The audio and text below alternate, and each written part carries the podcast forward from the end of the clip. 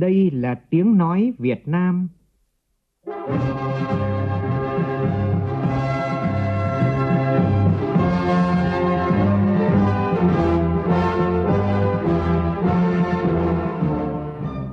là tiếng nói Việt Nam.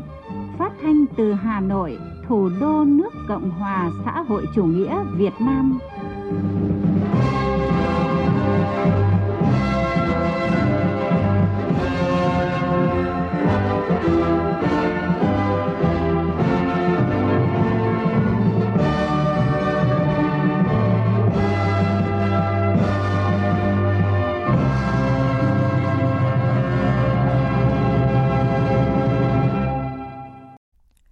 Kính chào quý vị và các bạn. Mời quý vị và các bạn nghe chương trình Thời sự sáng của Đài Tiếng nói Việt Nam. Hôm nay là thứ Tư, ngày 23 tháng 6, tức ngày 14 tháng 5 năm Tân Sửu. Chương trình có những nội dung chính sau đây.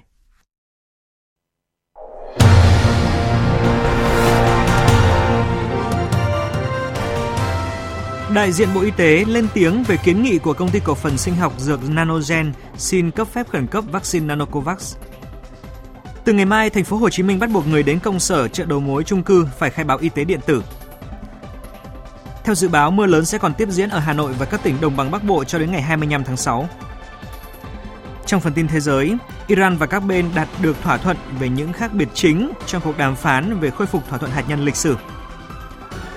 Các quan chức y tế và chính phủ các nước Liên minh châu Âu lo ngại giải vô địch bóng đá châu Âu Euro 2020 có thể khiến dịch COVID-19 lây lan mạnh trở lại.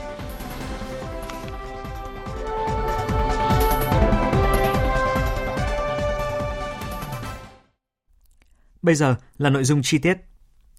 Hôm qua tại Phủ Chủ tịch nước Nguyễn Xuân Phúc, trưởng Ban Chỉ đạo Cải cách Tư pháp Trung ương, chủ trì cuộc làm việc của Thường trực Ban Chỉ đạo để cho ý kiến đối với dự thảo đề án kiện toàn Ban Chỉ đạo. Chủ tịch nước Nguyễn Xuân Phúc nêu rõ, việc kiện toàn Ban Chỉ đạo sẽ góp phần quan trọng vào việc nghiên cứu xây dựng và thực hiện chiến lược hoàn thiện nhà nước pháp quyền xã hội chủ nghĩa Việt Nam đến năm 2030, định hướng đến năm 2045. Trong đó có chiến lược pháp luật và cải cách tư pháp như nghị quyết Đại hội đại biểu toàn quốc lần thứ 13 của Đảng đã đề ra. Chủ tịch nước giao Ban Nội chính Trung ương tiếp thu ý kiến của Thường trực Ban Chỉ đạo và các cơ quan liên quan tại cuộc làm việc để hoàn thiện đề án, báo cáo Bộ Chính trị cho ý kiến. Hôm nay, Hội đồng Nhân dân thành phố Hà Nội khóa 16 nhiệm kỳ 2021-2026 sẽ tổ chức kỳ họp thứ nhất. Theo kế hoạch, trong phiên làm việc buổi sáng, Ủy ban bầu cử thành phố báo cáo kết quả bầu cử đại biểu Hội đồng Nhân dân thành phố và kết quả xác nhận tư cách đại biểu Hội đồng Nhân dân thành phố nhiệm kỳ 2021-2026. Sau đó, các đại biểu sẽ bầu các chức danh thuộc thẩm quyền của Hội đồng Nhân dân thành phố bao gồm Chủ tịch Hội đồng Nhân dân thành phố, Chủ tịch Ủy ban Nhân dân thành phố, các Phó Chủ tịch Hội đồng Nhân dân thành phố, các Phó Chủ tịch Ủy ban Nhân dân thành phố và các chức danh khác. Trước đó, hôm qua, Hội đồng Nhân dân khóa mới nhiệm kỳ 2021-2026, các tỉnh Bắc Ninh và Hậu Giang đã tổ chức kỳ họp thứ nhất để bầu các chức danh của Hội đồng Nhân dân, Ủy ban Nhân dân tỉnh nhiệm kỳ 2021-2026 và xem xét quyết định một số nội dung quan trọng khác.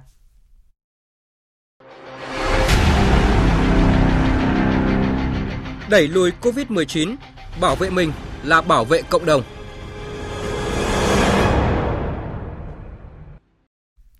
Thưa quý vị, bản tin của Bộ Y tế sáng nay cho biết, tính từ 18 giờ chiều qua đến 6 giờ sáng nay, nước ta có 55 ca mắc mới.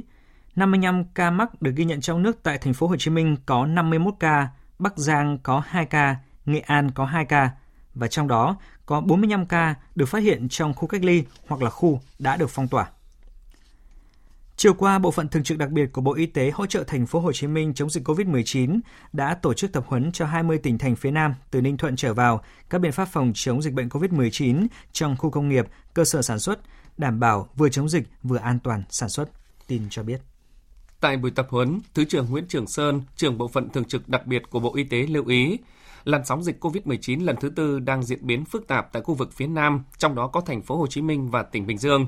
Một số tỉnh Tây Nam Bộ và một số tỉnh miền Trung cũng đã bắt đầu xuất hiện những ca bệnh. Đặc biệt, dịch không chỉ bùng phát trong cộng đồng mà đã có ca bệnh len lỏi vào các cơ sở sản xuất và các khu công nghiệp. Theo Bộ phận Thường trực đặc biệt của Bộ Y tế thì mục tiêu quan trọng nhất là đảm bảo an toàn sản xuất. các doanh nghiệp cần thực hiện chuỗi an toàn từ nơi lưu trú, vận chuyển công nhân, môi trường sản xuất an toàn. Có thể bố trí từ 20 đến 30% người lao động trong khu lưu trú tập trung đã được quán triệt các biện pháp chống dịch. Với lực lượng lao động được bảo vệ nghiêm ngặt này, thì các địa phương sẽ tiếp tục duy trì sản xuất trong tình hình mới, an toàn và đảm bảo sản xuất. Hôm qua, tỉnh Bình Dương ghi nhận thêm 33 ca dương tính với SARS-CoV-2. Ngành y tế tỉnh này đang khẩn trương liên hệ Bộ Y tế xem xét phân bổ số vaccine nhiều nhất có thể để tiêm ngừa cho người dân và công nhân lao động. Tin của phóng viên Thiên Lý. Trong 33 ca dương tính với SARS-CoV-2, có 22 ca liên quan đến công ty tại phường Bình Chuẩn, thành phố Thuận An. Ngành y tế Bình Dương nhận định trong các ổ dịch hiện nay, đáng ngại nhất và có nguy cơ lan rộng là ổ dịch tại phường Tân Phước Khánh, thị xã Tân Uyên và công ty tại phường Bình Chuẩn, thành phố Thuận An với biến chủng virus từ Ấn Độ có tốc độ lây lan rất nhanh. Số ca mắc hiện nay trên địa bàn tỉnh đang ở cấp độ 4, từ 101 đến 300 ca. Do đó, địa phương đã nâng mức độ cảnh báo dịch lên mức cao nhất để chuẩn bị tinh thần, thái độ, biện pháp và nguồn lực kịp thời chống dịch. Tiến sĩ Nguyễn Hồng Chương, Giám đốc Sở Y tế tỉnh Bình Dương giải thích. Mức độ cao nhất là không phải cho các lực lượng mà chúng tôi chống dịch mà cả nhân dân, tất cả mọi người cùng có ý thức là lúc này là chưa, chúng ta rất cần một cái sự chung tay của mọi người để chiến thắng trong cái đợt dịch Covid đợt này. Trong thời gian này có thể chúng ta sẽ chấp nhận một ít những cái sự mất tự do do giãn cách xã hội, một sự thiệt hại về kinh tế, về dịch vụ, nhưng mà chúng ta cố gắng bảo đảm được cái thành trì của cái tỉnh Bình Dương, đó là các nhà máy, các khu công nghiệp. Hiện nay, Sở Y tế, Sở Tài chính và Ủy ban Mặt trận Tổ quốc Việt Nam tỉnh Bình Dương đang khẩn trương triển khai các hoạt động mua sắm thiết bị y tế và tham mưu việc mua vaccine phòng COVID-19 thông qua các doanh nghiệp. Từ nguồn lây ở tỉnh Bình Dương, tối qua, Sở Y tế Hưng Yên và chính quyền của huyện Yên Mỹ cho biết đã phát hiện thêm 2 trường hợp dương tính với SARS-CoV-2 tại thôn Nghĩa Trang, thị trấn Yên Mỹ. Như vậy là chỉ trong 2 ngày qua, tại huyện Yên Mỹ đã xuất hiện 6 trường hợp mắc COVID-19 liên quan đến ổ dịch tại tỉnh Bình Dương. Ủy ban nhân dân huyện này đã phong tỏa toàn bộ thị trấn Yên Mỹ, thôn Thụy Lân của xã Thanh Long và xã Trung Hưng. Ủy ban nhân dân thành phố Hồ Chí Minh vừa có công văn khẩn yêu cầu bắt buộc khai báo y tế điện tử trên địa bàn đối với người dân và các địa điểm kinh doanh, làm việc, giải trí nơi tập trung đông người. Yêu cầu này được thực hiện từ ngày mai 24 tháng 6 trở đi. Phóng viên Kim Dung, thường trú tại thành phố Hồ Chí Minh đưa tin. Quy định này áp dụng tại các trụ sở làm việc, khu công nghiệp, khu chế xuất, khu công nghệ cao, nhà máy, xí nghiệp, nơi tập trung đông người, gồm bệnh viện, các cơ sở y tế, chung cư, trường học, nhà ga, bến xe, bến tàu, nhà chờ, phương tiện giao thông công cộng, trung tâm thương mại, siêu thị, chợ đầu mối, cửa hàng cung cấp các dịch vụ thiết yếu, v.v. Ủy ban nhân dân thành phố Hồ Chí Minh yêu cầu Ủy ban nhân dân thành phố Thủ Đức và các quận huyện phối hợp với Sở Y tế và các đơn vị có liên quan cấp tài khoản quản lý cho các địa điểm nêu trên, tiến hành đăng ký khai báo y tế trên hệ thống khai báo y tế điện tử. Chỉ đạo hướng dẫn người đến các nơi này thực hiện khai báo y tế trên hệ thống khai báo y tế điện tử trước khi giao dịch nhằm phục vụ truy vết, điều tra dịch tễ trong công tác phòng chống dịch COVID-19. Ủy ban nhân dân thành phố Hồ Chí Minh giao các cơ quan chức năng tuyên truyền, vận động người dân tin tưởng, ủng hộ thực hiện khai báo y tế trên hệ thống khai báo y tế điện tử, tiến hành cài đặt ứng dụng khai báo y tế trên thiết bị di động để thực hiện xác định nơi đã đi qua trước khi giao dịch để cùng chung tay với thành phố trong công tác phòng chống dịch bệnh COVID-19. Thưa quý vị, thưa các bạn, sau khi phát hiện các ca lây nhiễm mới, những ngày qua, chính quyền thành phố Đà Nẵng đã siết chặt các biện pháp phòng dịch, đặc biệt là tại 15 chốt kiểm soát tại các cửa ngõ đầu mối giao thông đi vào thành phố. Tuy nhiên, 2 ngày nay, tại các chốt này đã xảy ra tình trạng ùn ứ phương tiện sau khi tăng cường kiểm soát và nhiều tài xế phải xếp hàng phương tiện trên đường đợi làm thủ tục khai báo y tế cả giờ đồng hồ dưới thời tiết nắng nóng. Phản ánh của phóng viên Đình Thiệu tại miền Trung. Tại chốt kiểm soát dịch trên quốc lộ 1A ở xã Hòa Phước, huyện Hòa Vang, 2 ngày nay xảy ra tình trạng ùn ứ phương tiện đi từ phía Nam vào thành phố Đà Nẵng. Nhiều phương tiện xếp hàng dài cả cây số, kể cả phương tiện của Đà Nẵng đi ra khỏi địa bàn quay về đều buộc phải dừng kiểm tra phòng dịch. Lái xe Nguyễn Văn Nam cho biết, ông phải đợi hơn 1 giờ đồng hồ giữa nắng nóng để chờ làm thủ tục khai báo y tế. Mấy bữa dịch trước là xe Đà Nẵng vô là cho vô luôn. Giờ thấy như là tất cả các lùi xe phải dừng hết. Còn 2 cây số là tiếng rưỡi nè. Số lượng xe người ta đông quá mà giờ làm kỹ nữa thì mệt chứ. Cấp tay rồi nghiên cứu thì có cái phương án chuyện nhiều quá hơn chứ còn trừ mà lao mệt, nắng mệt rồi mà gặp đây nữa là sao? Thì mệt chứ. Lượng phương tiện ùn ứ tại các chốt kiểm soát quá nhiều khiến lực lượng làm nhiệm vụ tại các chốt kiểm dịch phải căng mình làm suốt ngày đêm. Trung tá Võ Cư, Phó trạm trưởng trạm cảnh sát giao thông cửa ô Hòa Phước, huyện Hòa Vang cho biết, tại điểm chốt này, lúc nào cũng có trên 20 người gồm các lực lượng công an, quân đội, thanh tra giao thông, y tế, dân quân địa phương và thanh niên tình nguyện chia ra 4 ca làm nhiệm vụ. Là thời gian này là chúng tôi làm quyết liệt, do đó là phương tiện ở chốt nó sẽ dừng, thời gian nó lâu hơn bởi vì do cái lượng người khai báo nó quá đông từ nhiều nơi, xác định người vào phương tiện từ vùng dịch về, cương quyết đưa các phương tiện và người đó vào khai báo y tế. Cho nên chúng tôi là phân cái làn đường này thành 3 làn để kiểm soát được chặt chẽ hơn. Ông Nguyễn Thúc Dũng, Phó Chủ tịch Ủy ban nhân dân huyện Hòa Vang, thành phố Đà Nẵng cho rằng lượng phương tiện ùn ứ trên các quốc lộ quá lâu, kể cả xe gắn máy, nhiều công nhân trễ giờ làm việc, cần có giải pháp điều tiết phù hợp hơn. Hiện nay chúng ta triển khai cái việc mà đón xe thì đón luôn cái xe máy, mà ở đây là trục đường là 2 quốc lộ, mà chúng ta đón như vậy á, thì cái lượng xe nó bị áp tắc và rất là lao. Có những trường hợp của công dân đi làm thì người ta báo cáo lại là trễ hơn 1 tiếng đồng hồ sau thời gian làm việc. Đây là cái khó khăn.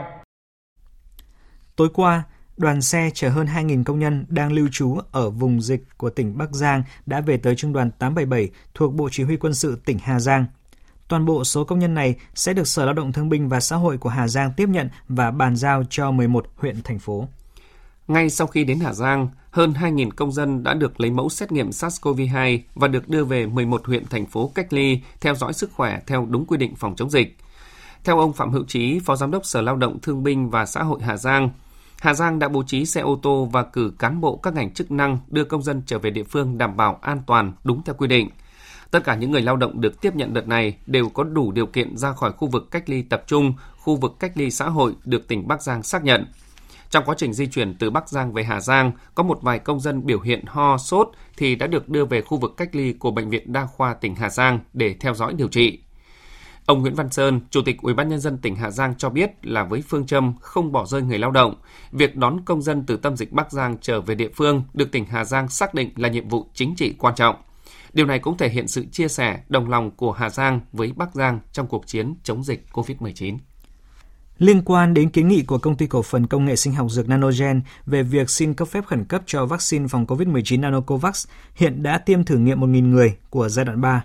Trao đổi với báo chí hôm qua, Tiến sĩ Nguyễn Ngô Quang, Phó Cục trưởng Cục Khoa học Công nghệ và Đào tạo Bộ Y tế khẳng định, việc kiến nghị là quyền của doanh nghiệp, còn việc cho phép hay không thuộc thẩm quyền của các cơ quan chuyên môn căn cứ theo các quy định.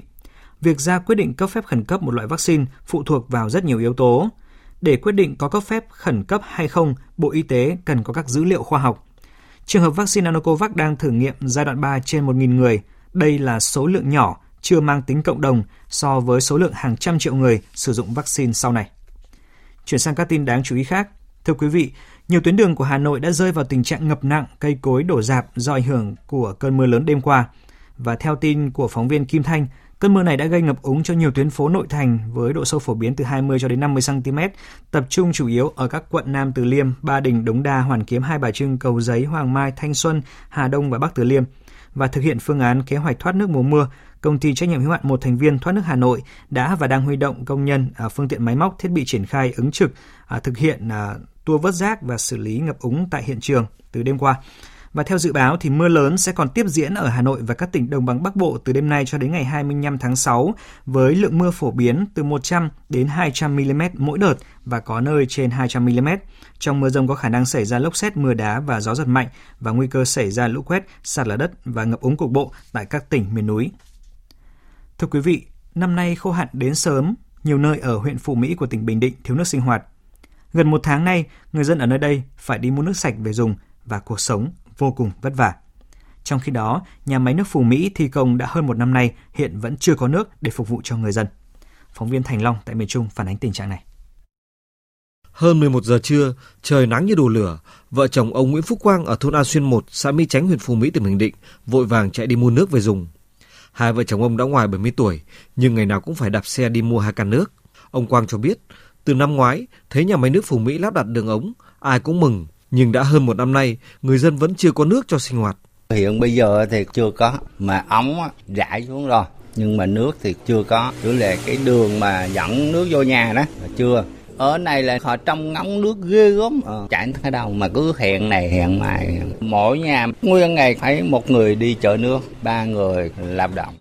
Gần 3 năm nay, ở xã Mỹ Chánh, huyện Phú Mỹ, tỉnh Bình Định, mỗi khi vào hè, đi đâu cũng thấy cảnh người dân đi xe máy chở theo 2 can nước hoặc dùng xe kéo đi mua nước sạch về sinh hoạt. Tính ra, tiền mua nước sinh hoạt mỗi nhà tốn khoảng 200.000 đồng một tháng. Bà Nguyễn Thị Xuân, hơn 70 tuổi, xã Mỹ Chánh, huyện Phú Mỹ, tỉnh Bình Định than phiền. Ngày nào cũng phải đi mua nước về ăn uống rất vất vả đối với những gia đình neo người, già cả. Chở bác mẹ đây lái cái hai cái canh đỡ trên xe mép lên rồi chở đi. Chở về nhà đây mệt lắm lận, khổ quá lận. 70 tuổi rồi mà còn đi chở nước ít đâu. Một ngày sáng một lần, chiều một lần. Chứ canh trưa nó nắng không đi. Hầu thiếu nước là trưa buộc phải đi. Không chuyện gì cũng bỏ đi chở nước mới có nước xài. Khổ quá lận, trong có nước mừng mà không thấy đâu hết. Năm 2019, Ủy ban Nhân dân tỉnh cấp 25 tỷ đồng, Ủy ban Nhân dân huyện Phú Mỹ đầu tư thêm 14 tỷ đồng nữa cho việc xây dựng nâng cấp nhà máy nước Phú Mỹ, thay thế toàn bộ hơn 65 km đường ống để cung cấp nước sạch cho khoảng 2.600 hộ dân ở các xã Mỹ Chánh, Mỹ Cát. Công trình dự kiến hoàn thành giữa năm nay, nhưng đến gần cuối tháng 6 rồi mà bà con vẫn chưa thấy giọt nước nào. Trước sự chậm trễ trong việc đưa nước sạch về phục vụ nhân dân, Sở Nông nghiệp và Phát triển Nông thôn tỉnh Bình Định vừa tiến hành kiểm tra, nhắc nhở nhà thầu và đơn vị thi công khẩn trương hoàn thành công trình, kịp thời cấp nước cho hàng ngàn hộ dân. Ông Hồ Đắc Trương, Phó Giám đốc Sở Nông nghiệp và Phát triển Nông thôn tỉnh Bình Định cho biết, trong những ngày khô hạn nắng nóng như hiện nay, càng phải đẩy nhanh tiến độ để giải quyết tình trạng khát nước sinh hoạt của bà con. Vừa rồi thì trong cái điều kiện nắng nóng, Sở Nông nghiệp cũng chỉ đạo cho Chi cục Thủy lợi và Trung tâm nước sạch để đi kiểm tra. Tình hình thi công thì đúng là có chậm, cũng trong cái điều kiện khách quan là lấy cái nguồn nước ở trên cái đập trên sông. Nên cái việc này là thi công cũng có khó khăn và có kéo dài. Sở Nông nghiệp nhắc nhở chủ đầu tư để khẩn trương để cấp nước trong mùa khô năm nay cho bà con.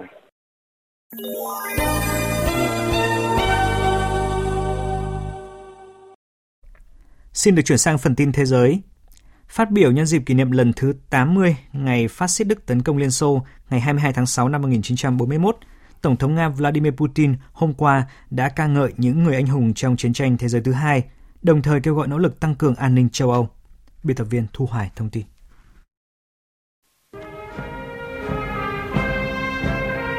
Cách đây đúng 80 năm, ngày 22 tháng 6 năm 1941, Đức Quốc xã đã tấn công Liên Xô mà không tuyên chiến, mở đầu cho cuộc chiến tranh vệ quốc vĩ đại thần thánh kéo dài 1.418 ngày đêm của các dân tộc Xô Viết đã giải phóng châu Âu khỏi ách phát xít. Tuy nhiên, Liên Xô cũng phải chịu những tổn thất to lớn, khoảng 27 triệu người Liên Xô hy sinh và hầu như mọi gia đình đều có người thân là nạn nhân của cuộc chiến tranh này. Phát biểu tại mộ chiến sĩ vô danh ở thủ đô Moscow, Tổng thống Putin nhấn mạnh, ngày 22 tháng 6 này vẫn còn đó sự phẫn nộ, nỗi đau trong lòng bao thế hệ, đau xót trước những số phận tan nát của hàng triệu con người, vì những thử thách, những năm tháng khủng khiếp ấy đã in sâu vào ký ức của chúng ta. Trước đó, trong bài viết cho tuần báo Thời Đại của Đức, Tổng thống Vladimir Putin nhấn mạnh, bất chấp những nỗ lực hòng viết lại quá khứ, sự thật là những người lính Liên Xô đã thực hiện sứ mệnh giải phóng cao cả và vĩ đại.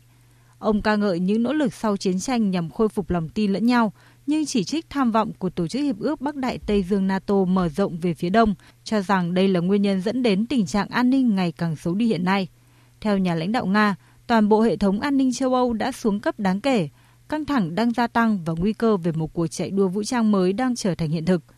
Ông nhấn mạnh, sự thịnh vượng và an ninh ở châu Âu chỉ có thể đạt được thông qua các nỗ lực chung, đồng thời lưu ý rằng Nga ủng hộ việc khôi phục quan hệ đối tác toàn diện với châu Âu vì sự thịnh vượng chung của khu vực và toàn thế giới.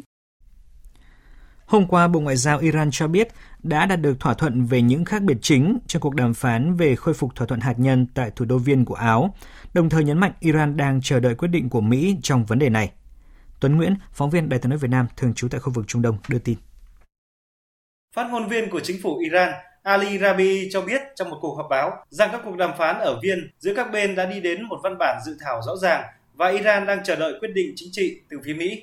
Ông Ali Rabi giải thích thêm, hầu như tất cả những khác biệt lớn liên quan đến thỏa thuận hạt nhân đã được các bên đàm phán đồng thuận và các tài liệu liên quan đã được chuẩn bị. Iran hy vọng sẽ đạt được thỏa thuận cuối cùng trước khi tiến hành chuyển giao chính phủ cho Tổng thống đắc cử. Người phát ngôn chính phủ Iran cho biết, quyết định đi tới thỏa thuận không liên quan đến kết quả của cuộc bầu cử Tổng thống Iran vừa qua, mà các cuộc đàm phán diễn ra theo quyết định của thể chế cấp cao nhất liên quan đến lãnh tụ tối cao Ali Khamenei, người có quyền lực cao nhất ở Iran. Ông Rabi lạc quan cho rằng vòng đàm phán tiếp theo có thể là vòng đàm phán cuối cùng. Chuyển sang các tin về tình hình dịch COVID-19. Đáp trả việc Mỹ thời gian qua thường xuyên kêu gọi mở cuộc điều tra về nguồn gốc đại dịch COVID-19 ở Trung Quốc, người phát ngôn Bộ Ngoại giao Trung Quốc Triệu Lập Kiên hôm qua đã kêu gọi cộng đồng quốc tế cũng có hành động tương tự với Mỹ. Phát biểu tại một cuộc họp báo, ông Triệu Lập Kiên nói: Mỹ không có quyền buộc Trung Quốc truy xuất về nguồn gốc đại dịch COVID-19, cũng như không có quyền nhân danh cộng đồng quốc tế để tấn công hoặc bôi nhọ Trung Quốc. Trung Quốc thời gian qua đã thường xuyên bày tỏ quan điểm về nguồn gốc đại dịch, và chúng tôi cũng đã làm rõ quan điểm của mình. Chúng tôi kêu gọi mở cuộc điều tra ở Mỹ trên 3 phương diện. Thứ nhất là nguồn gốc dịch bệnh. Thứ hai là nguyên nhân khiến nước này không đủ khả năng chống dịch và những vấn đề còn tồn tại ở Fort Detrick và hơn 200 phòng thí nghiệm của Mỹ ở nước ngoài. Tuyên bố của Bộ Ngoại giao Trung Quốc đưa ra chỉ một ngày sau khi Cố vấn An ninh Quốc gia Mỹ Jake Sullivan cảnh báo Trung Quốc sẽ đối mặt với nguy cơ bị quốc tế cô lập nếu không hợp tác điều tra nguồn gốc đại dịch COVID-19. Các quan chức y tế và chính phủ các nước đang ngày càng lo ngại giải vô địch bóng đá châu Âu Euro 2020 đang diễn ra có thể khiến cho dịch COVID-19 lây lan mạnh trở lại khi mà nhiều thành phố đăng cai nới lỏng các biện pháp phòng dịch. Phóng viên Quang Dũng, thường trú Đài Tiếng nói Việt Nam tại Pháp, theo dõi khu vực Tây Âu đưa tin. Lo ngại lớn nhất hiện nay là tại Anh, khi chính phủ Anh trong ngày 22 tháng 6 ra thông báo cho biết sân vận động Wembley ở thủ đô London sẽ được phép đón trên 60.000 cổ động viên vào xem các trận bán kết và chung kết của Euro 2020. Rủi ro này càng lớn hơn khi hiện nay Anh đang chứng kiến đà lây nhiễm rất mạnh do biến thể virus Delta gây ra. Trong ngày 22 tháng 6, nước Anh ghi nhận tới 11.625 ca nhiễm mới, con số hàng ngày cao nhất tại châu Âu và là đà tăng liên tiếp trong hơn 2 tuần qua. Trong bối cảnh đó, việc chính phủ Anh nới lỏng biện pháp hạn chế số lượng cổ động viên vào sân Wembley khiến nhiều quan chức hàng đầu của châu Âu lo ngại. Trong cuộc gặp giữa Thủ tướng Đức Angela Merkel và Thủ tướng Italia Mario Draghi ngày 21 tháng 6, hai nguyên thủ Đức Italia đều cho rằng trận chung kết Euro 2020 không nên được tổ chức tại Wembley. Trong chiều ngày 22 tháng 6, bà Angela Merkel lại một lần nữa lên tiếng cảnh báo về điều này. Chừng nào các trận đấu còn diễn ra tại Anh, nơi đang có biến thể virus lây nhiễm mạnh, thì mọi người muốn đến Anh xem bóng đá đều sẽ phải chịu cách ly 14 ngày khi quay về. Chỉ có một rất ít ngoại lệ. Vì thế tôi nghĩ rằng Liên đoàn bóng đá châu Âu cần phải hành động có trách nhiệm. Tôi không nghĩ việc một sân vận động đầy áp khán giả lúc này là điều tốt. Và tôi ủng hộ việc chính phủ Anh áp đặt mọi biện pháp y tế cần thiết. Hiện tại, mặc dù các quan chức chính phủ Anh đều khẳng định đã tính toán cẩn thận và sẽ áp dụng mọi biện pháp y tế cần thiết khi tăng số lượng khán giả được vào sân, nhưng dư luận và báo chí Anh đang tỏ ý hoài nghi. Đặc biệt, trong vài ngày qua, báo chí Anh đưa tin số lượng ca nhiễm COVID-19 tại khu vực Cornwall, nơi vừa tổ chức hội nghị thượng đỉnh G7, gia tăng trở lại. Tại Euro 2020, hầu hết các sân vận động, trong đó có sân Wembley ở London, đều hạn chế số lượng khán giả ở mức khoảng 25% sức chứa. Duy nhất sân vận động ở thủ đô Budapest của Hungary là mở cửa hoàn toàn cho khán giả vào sân.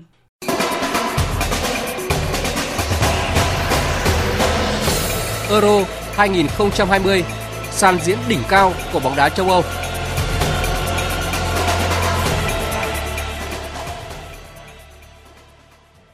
Thưa quý vị, rạng sáng nay Euro 2020 tiếp tục diễn ra loạt trận cuối của bảng D.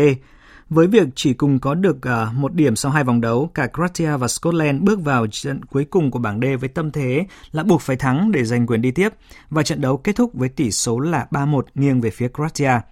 Trận thua trước Croatia đã chấm dứt giấc mơ Euro năm nay của đội tuyển Scotland và nhường chiếc vé đi tiếp cho đoàn quân của huấn luyện viên Zlatko Dalić. Còn Croatia thì xuất sắc giành ngôi nhì bảng D khi mà cùng được 4 điểm với Cộng hòa Séc, song hơn chỉ số phụ. Và ở trận đấu còn lại diễn ra cùng giờ, đội tuyển Anh đối đầu với đội tuyển Cộng hòa Séc. Với tỷ số 1-0 được duy trì cho đến khi kết thúc trận đấu, đội tuyển Anh đã chính thức giành ngôi nhất bảng D với 7 điểm, trong khi Cộng hòa Séc bị đẩy xuống vị trí thứ 3 với cùng 4 điểm như Croatia, song thua về chỉ số phụ. Và việc vượt qua vòng bảng với ngôi đầu đã đưa thầy trò của huấn luyện viên Gareth Southgate chạm trán đội nhì bảng F tại vòng 1/8, và bảng F được đánh giá là tử thần tại Euro 2020, đồng nghĩa với việc là đội tuyển Anh có thể gặp Pháp, Bồ Đào Nha hoặc là Đức. Hôm qua, huấn luyện viên của đội tuyển Bắc Macedonia Igor Angelovski cho biết ông sẽ từ chức sau khi đội bị loại ở vòng bảng Euro 2020. Huấn luyện viên Angelovski hài lòng với nỗ lực của đội dù họ để thua cả 3 trận vòng bảng trước Áo, Ukraine và Hà Lan. Euro 2020 là giải đấu lớn đầu tiên của Bắc Macedonia giành quyền tham dự với tư cách là một quốc gia độc lập kể từ năm 1991.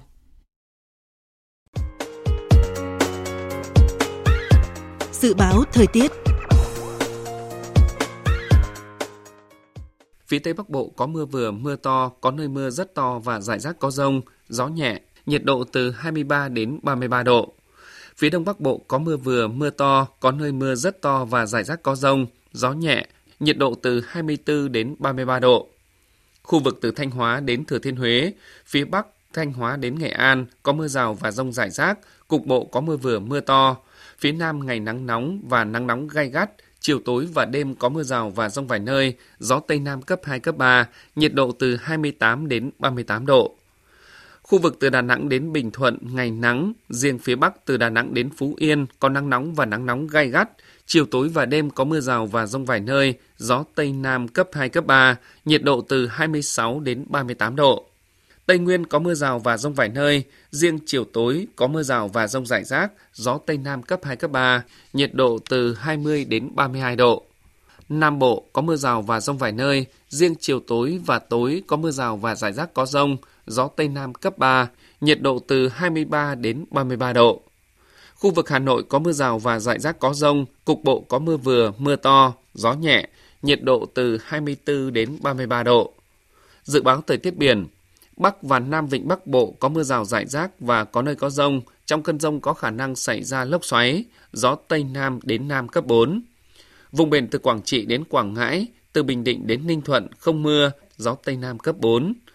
Vùng biển từ Bình Thuận đến Cà Mau có mưa rào rải rác và có nơi có dông. Trong mưa dông có khả năng xảy ra lốc xoáy, gió Tây Nam cấp 5, ngày có lúc cấp 6, giật cấp 7, biển động. Vùng biển từ Cà Mau đến Kiên Giang có mưa rào rải rác và có nơi có dông. Trong mưa dông có khả năng xảy ra lốc xoáy và gió giật mạnh, gió Tây Nam cấp 4. Khu vực Bắc, giữa và Nam Biển Đông có mưa rào và dông vài nơi, gió Tây Nam cấp 4, cấp 5. Khu vực quần đảo Hoàng Sa thuộc thành phố Đà Nẵng không mưa, gió Tây Nam cấp 4, cấp 5. Khu vực quần đảo Trường Sa thuộc tỉnh Khánh Hòa có mưa rào rải rác và có nơi có dông. Trong mưa dông có khả năng xảy ra lốc xoáy, gió Tây Nam cấp 5, riêng vùng biển phía Tây Bắc ngày có lúc cấp 6, giật cấp 7, biển động.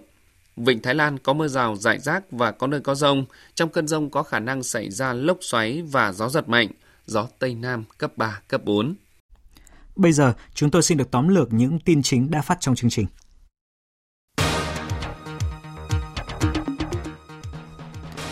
Từ ngày mai, Ủy ban nhân dân thành phố Hồ Chí Minh yêu cầu bắt buộc khai báo y tế điện tử trên địa bàn đối với người dân và các địa điểm kinh doanh, làm việc, giải trí nơi tập trung đông người. Liên quan đến kiến nghị của Công ty Cổ phần Công nghệ Sinh học Dược Nanogen về việc xin cấp phép khẩn cấp cho vaccine phòng COVID-19 Nanocovax, hiện đã tiêm thử nghiệm 1.000 người của giai đoạn 3. Đại diện Bộ Y tế cho biết chỉ cấp phép khi vaccine có đầy đủ dữ liệu khoa học.